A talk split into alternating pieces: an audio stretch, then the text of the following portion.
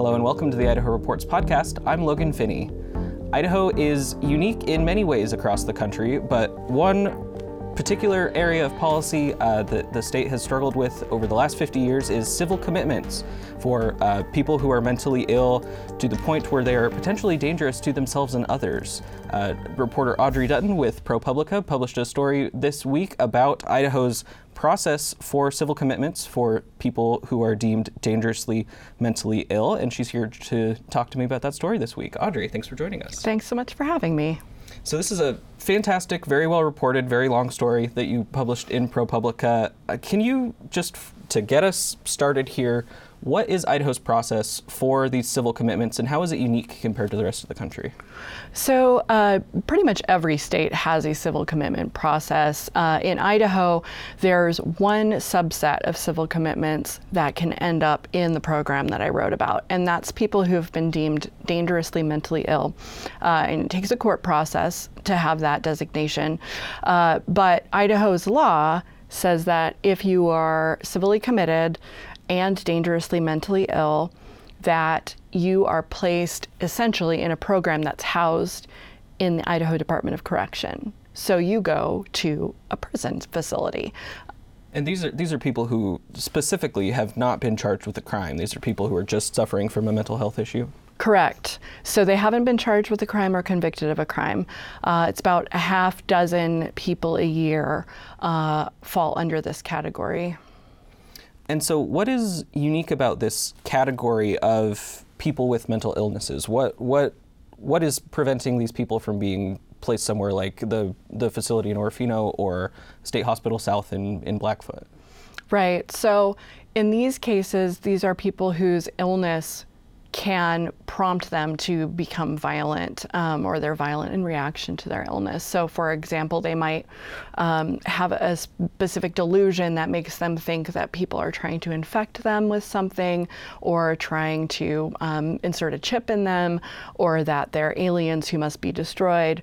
Um, some kind of delusion that causes them to react violently um, when, for example, a phlebotomist comes in or someone comes in to give them an injection um, at these hospitals. So, uh, in general, um, that's how you might see someone end up in this program. The way that Idaho is unique is that we house these folks in a prison cell. Um, so we are one of only two states that does this, the other state being New Hampshire. Um, and New Hampshire has broken ground and is now building um, their own secure mental health facility so that they can phase out putting these folks in prison.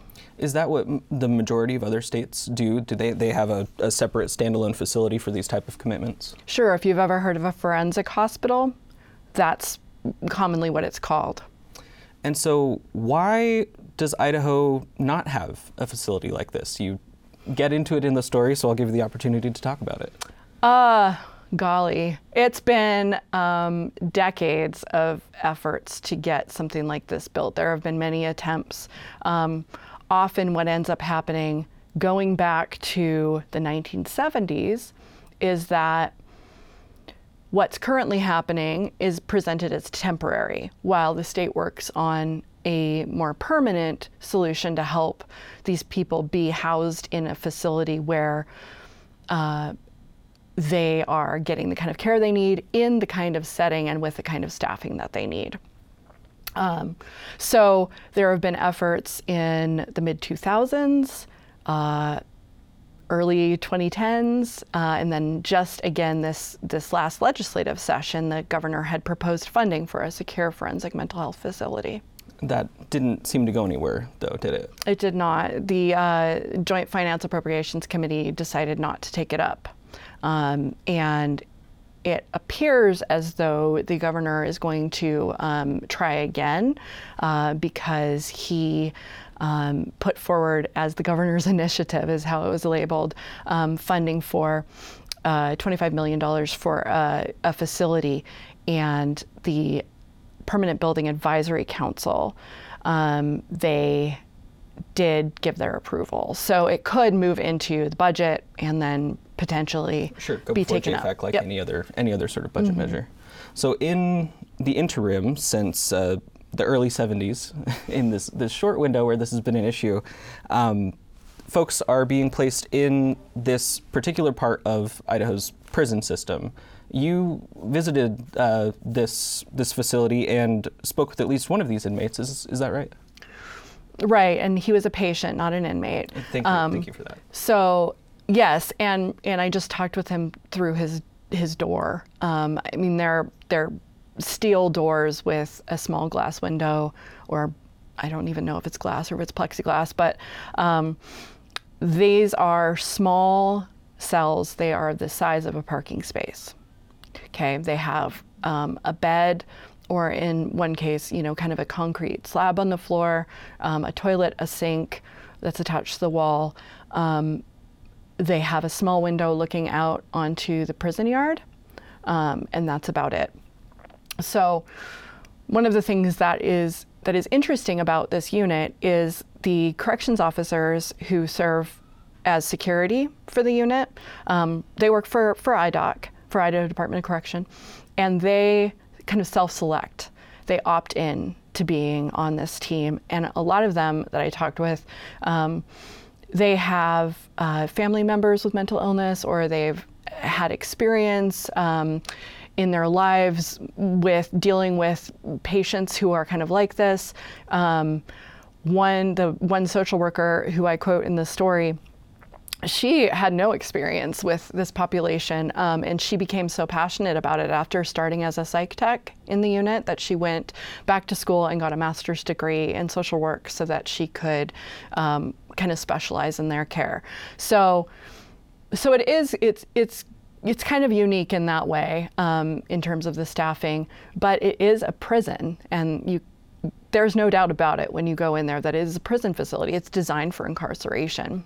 Sure, like like we've said, it's these are patients, not inmates, but they are literally being held in a prison. It seems like there may be some civil rights issues there. Right. So. Uh, what's interesting is when I was first starting on this uh, project, this story, uh, I went down to the State House to find out what the history was of this law. Went back all the way to the 1970s and found legislative minutes that showed when Idaho was considering creating what we now have, there were mental health advocates speaking up saying, We think this is a civil rights issue. We don't think it's appropriate care for people in the first place, but we think it's a civil rights issue to be putting them under corrections as opposed to under a healthcare agency, for example. Um, and uh, you know, even even now, I talked with uh, the an attorney who specializes in civil rights in prison with the ACLU, and he called this beyond shocking. And he essentially said uh, Idaho would be wise to find a replacement for this, to build a replacement for this before it gets sued, um, because it's that it's that concerning. I talked with another um, attorney who specializes in mental health, civil rights, um, and she said it could be potentially an ADA violation, Americans with Disabilities Act violation, because it is segregating people with a mental health disability and treating them differently. Whole bundle of issues there. Um, in this formally, this is known as the Idaho Security Medical Program. Um, we were talking a little before this, and before it was known as the Idaho Security Medical Facility, even though there wasn't a facility for the program at the time. So, can you tell me a little bit more about these various legislative attempts to address this issue and why they've stymied out so often? Yeah, so it started back in the ni- early 1970s. The state was trying to figure out where to house patients and then also people who have been charged with a crime but are unable to um, stand trial uh, before getting getting treatment. Um, and one of the uh, efforts to address this was to just change the name of the law from the Idaho Security Medical Facility to the Idaho Security Medical Program because there was no facility. Um, former Senator Joe Stegner in the mid 2000s uh, was. It, he was very interested in mental health care and uh, served on the Health and Welfare Committee. Um, he thought that was not adequate. He wanted to build a facility, uh, and he got considerable buy in for that plan. Um, he eventually, Governor Otter put in his state of the state that he was going to fund this facility, um, and it was going to be quite large. And the way that Joe Stegner remembers it is the facility was going to be um, out of sight of the prison, even it would be on state land, but it would be, and it would be kind of near where the correction facility is now on Pleasant Sure, Valley Road. The complex out south of Boise. Right, but it wouldn't be in sight of it. He wanted to make it clear that this is not an incarceration, you are not being punished. Um, and that was in 2008. So, of course, 2008 was not very friendly to um, finance. Folks might be familiar with the yeah, sure. in general. So, um, so I talked with Governor Otter, and he said that, you know, at first when they were attempting to build this facility, and there was even there was an appropriation for it, there was um, a bonding authority. Um, he said there were some arguments about where to put it, and that um, when those kind of disputes got settled, we were in the middle of a financial crisis. And he said we just didn't have enough meat on our ribs to be able to pay for this. And that seems to be what has happened a lot. um, every time there's been kind of an effort to get something built, it ends up not being the priority. Sure. And with the recent budget surpluses that Idaho has seen, it's been a very concerted effort on the part of lawmakers and the executive branch to be investing in these long term projects, infrastructure like buildings and roads. And it, this was brought up last year in the legislative session, right? And didn't, didn't go anywhere. It didn't. Uh, and from my interviews and conversations with folks who were, you know, involved in uh, that process, it sounds like it became, you know, one of the casualties of kind of fighting over higher education funding. Yeah, there's, there's only so much, so many bills you can run in the legislative session. True. Yeah. And so in in the interceding time, while folks are under the care of IDOC, right? They're under the corrections umbrella, not the health and welfare umbrella. Um, th- is this unit somewhat a standalone unit within the prison system, or are they regularly interacting with people who have been charged with a crime and in the prison system? What sort of internal barriers are there in, in this program? That's a great question. Some of the barriers are physical and some of them are imaginary. Um, because the the unit itself is within a three unit kind of block of the prison. Um, the other two units are exclusively inmates. So these are people who have been convicted, but they also have mental health issues and they need that that level of care.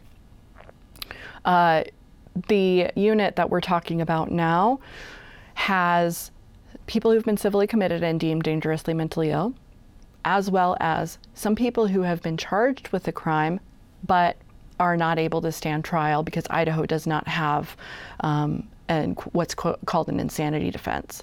So those folks need to have treatment before they can even stand trial because they may not even understand the charges against them. Sure, restoring someone to competency so that they're aware of what they're being charged with and what the possible consequences are. Right. So that's um, usually a handful of the folks who are in this unit.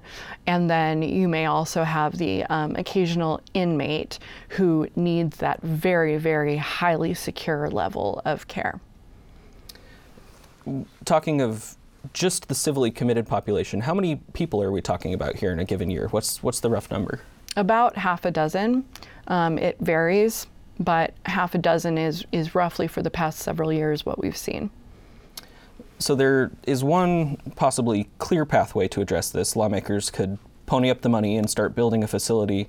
Are there any additional policy changes that would be recommended to um, kind of stave off the the uh, liability that the state is currently? You know, there's risk that the state could be sued over these civil rights issues.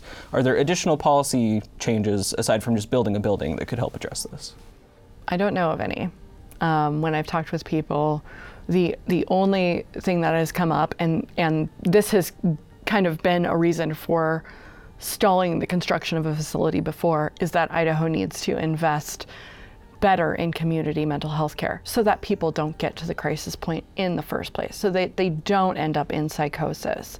Um, So the Bazelon Center, for example, I talked with um, with their legal director, and she said, building a facility isn't exactly what we need.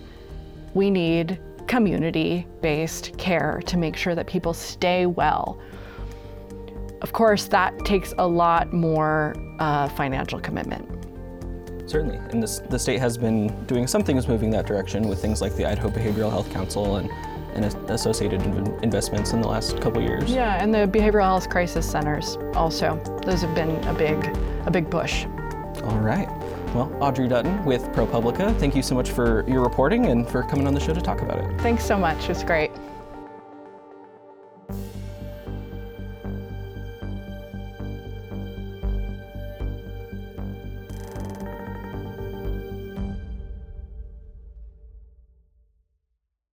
Presentation of Idaho Reports on Idaho Public Television is made possible through the generous support of the Laura Moore Cunningham Foundation, committed to fulfilling the Moore and Bettis family legacy of building the great state of Idaho, by the Friends of Idaho Public Television, and by the Corporation for Public Broadcasting.